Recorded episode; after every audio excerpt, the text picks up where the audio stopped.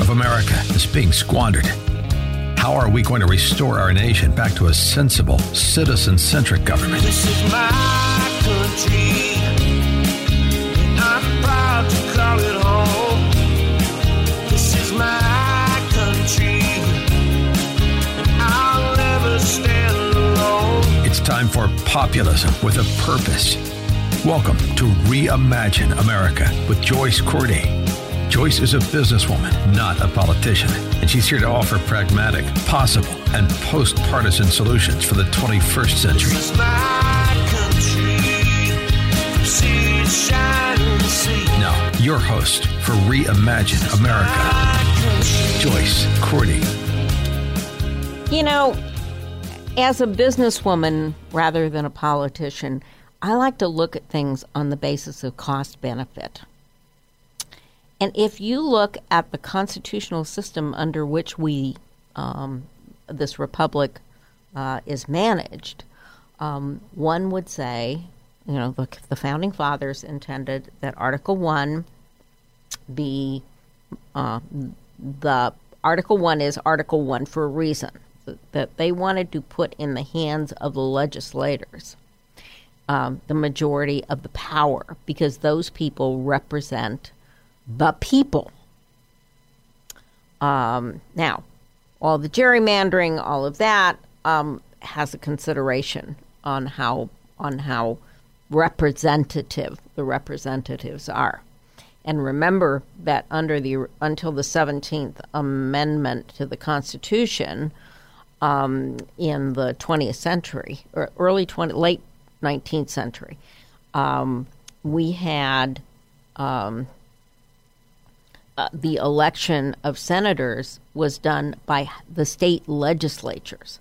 So, in fact, the House represented the people, and the and the states were represented by the Senate. And the purpose, you know, modeled on the House of Commons and the House of Lords, um, the intention was that the most immediate closest to the people would be Congress, and that's why things like spending bills must be initiated in the House, um, and and then you know ratified by the Senate, um, and the Senate is supposed to be the cooling saucer. But the Senate has become the place that all legislation goes to die. Because what's happening is we have a power dynamic um, argument rather than that looks inward, that looks at Congress rather than looking at what's good for you and me. And so I, I sometimes refer to Congress as the most expensive debating society in the world, in the history of the world, rather than an effective legislative body. And it seems um, a little scary at, at, this point to me that a number of conservative, or what we call very conservative, um, Republicans uh, believe that Congress ought to be done away with entirely. Um, yeah. Let that one sink in for just a second. 52% of that segment of the Republican Party today say it would be better if the U.S. president didn't have to be constrained by Congress in terms of what they do. That is up from 26% in March of last year. Now, that runs counter, um, in fact, uh, diametrically opposed to what moderate Republicans, uh, moderate Democrats, and extremely liberal Democrats think. All of them think that Congress should have more power and not less than it does today. Um, and I'm one of those moderate um, centrists who believes that Congress ought to be doing its job. I, I'm a big proponent of no budget, no pay. Except I want to include all the cabinet officers and the president in that too, because they have a role to play. But that's a conversation for a different day. The point of this particular podcast is that we've had a 26% swing among the most self about among the self-styled most conservative Republicans in one year on the matter of presidential power. And you know what makes that really worrisome is that those are the people who will vote in GOP primaries. I'm going to take you back to 2016 for just a second here and remind you that 13% of registered Republicans nominated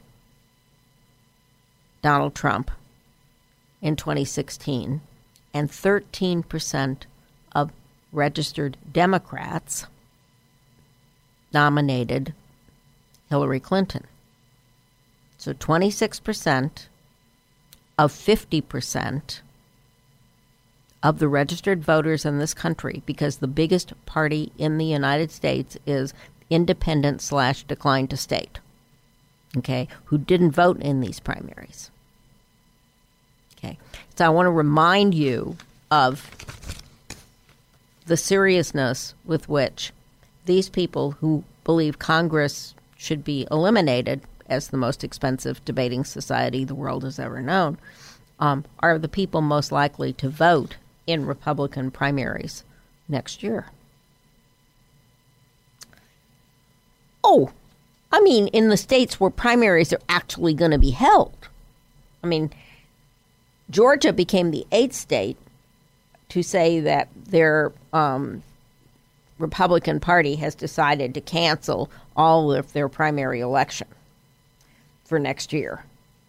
Um, but thinking about that percentage, those those most likely voters, okay, who are probably, if you take all the numbers together, eight, seven or eight percent of the total voters in the United States.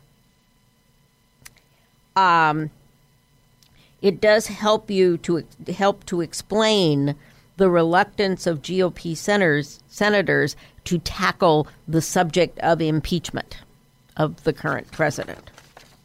And that's a, you know, that's a serious consideration. It, it's a huge constraint, um, which means that it may be the Supreme Court that decides this. Uh, professor Karlan, uh, Stanford professor, actually quoted uh, a Kavanaugh decision um, when he was on the circuit court, um, on the Second Circuit in Washington, D.C., um, in her testimony about the constitutionality of impeachment. She actually did quote a Kavanaugh decision on the limitations of um, presidential uh, power in terms of uh, the expansive power of Congress to in to investigate um, and in a way supervise the work of the executive branch, uh, and that that she pointed out that his opinion when it went to the Supreme Court, the Supreme Court did not hear the case, thus making that decision the law of the land. That is not the first time that Brett Kavanaugh um, rule, you know, argued for um, uh, limitations on the president's ability to um, exert executive privilege over um, congressional needs for um, t- for documents and testimony. That is, he also wrote that portion uh, of the Starr report, so he's been consistent. Um, but again, Kavanaugh is a subject for another day. I think you know in many ways he got a really raw deal um, in this, and Democrats should pay a price for that. Uh, he was a well qualified um, constitutional scholar uh, when he went up, up for the court. Um, and in fact, um, 95% of the time, his decisions were the he and Garland voted the same way on the circuit court, um, and and so you know he was just the wrong guy in the wrong place at the wrong time, and history will um, have an impact. That will have an impact on history. Um, but that's not the subject this morning. Again, that's a subject for another day. You know, math is a funny, funny thing. And if the GOP were smart, they would begin to pay attention to it. Because while we've said that 52% of the most conservative, not, not the so called moderate or establishment Republicans, uh, 75% of whom think that Congress should have more power, um, that 52% are the guys most li- and gals most likely to vote in primary elections. Primary elections just determine who is going to be the nominee of the party. They don't determine who's going to win that seat. And when you look at the current national registration numbers, according to Gallup, 38% are independent, 31% are Democrats, and 29% are Republicans. And so when you let this tiny minority, this 13% of people who voted in a primary, determine who the candidate is going to be, you are setting up some really potential disasters at the general election ballot box. And, and it is an, a, a source of continuing amazement to me that the GOP is having so much trouble understanding that math. So let's take a moment and go through it. Just a very simple example of what happens as the population grows and the numbers remain static and what that disadvantage that puts the GOP at if it doesn't make changes to the way it operates. So if we use 100 as a base number and we take the Gallup numbers, we have 38 independents, 29, uh, 31 Democrats, and 29 Republicans. Okay, well, who's going to win? I mean, if you just take the independents out, the Democrats already have an advantage. If you if you assume that that independent vote is going to be split relatively equally, the Democrats still have an advantage. But then when you increase the number of total voters, you know, to 200, you have 76 independents, 20, uh, 62 Democrats, and 58 Republicans. So you see the delta doubled just in that simple illustration. And so when you look at the GOP as it currently is configured, as predominantly white, older, less urban, and less educated. Now, those numbers refer, um, those characteristics are more typical of this small minority, this 52% of of you know these these very conservative folk, all right? it, it's not as typical of the of the urban or more establishment Republicans, but um, but Republicans as a group are are aging. Um, they are um, and and they are increasingly white in a society where again California is going to lead the parade. where whites will where where we will be a majority minority state um, in this coming decade. We're pretty close right now. And that's the way this country is moving. So if you're going to be politically effective, you cannot let the most extreme among your mids determine your future. So that all of that all of that leads me to agree with Republican strategist and the author of Everything Trump Touches Dies, uh, Rick Wilson who said this week there there's an appetite for a constructive free market, personal responsibility, strong national security political entity in this country, but not necessarily the Republican Party as we define it today. And we're going to test Rick's theory next year in Colorado, in Arizona, in Iowa, in Maine, in North Carolina and in Alabama. Because those are the Senate seats that are most likely to flip from Republican to Democratic. And this impeachment, if it reaches the Senate, those are the decision points right there.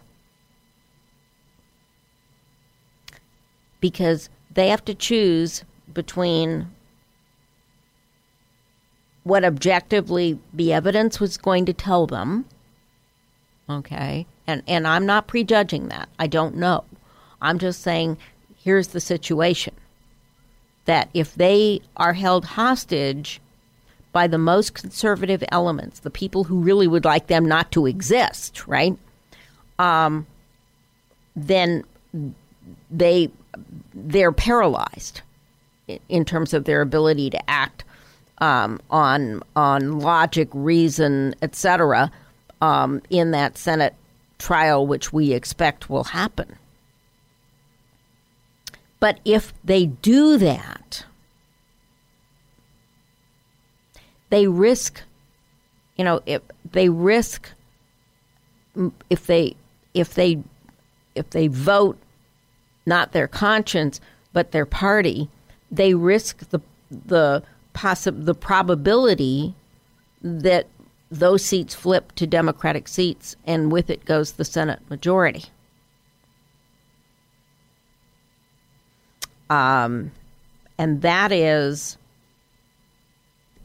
and and, that is um, the point of serious peril um, in in the what faces what what faces this country, um, and why I'm so skeptical about the whole um, impeachment process.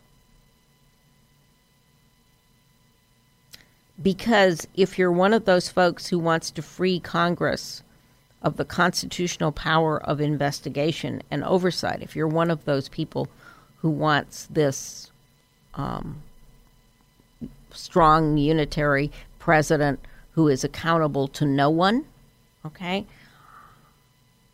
I want you to consider the possibility that you could get a Democrat with the same sense of privilege rather than service in the White House. I want you to consider the possibility that you could end up with someone like Elizabeth Warren in the White House with her Sharpie and think about what that would do to the country if we if we put the most at-risk senators into a primary strat, straitjacket at this important moment of decision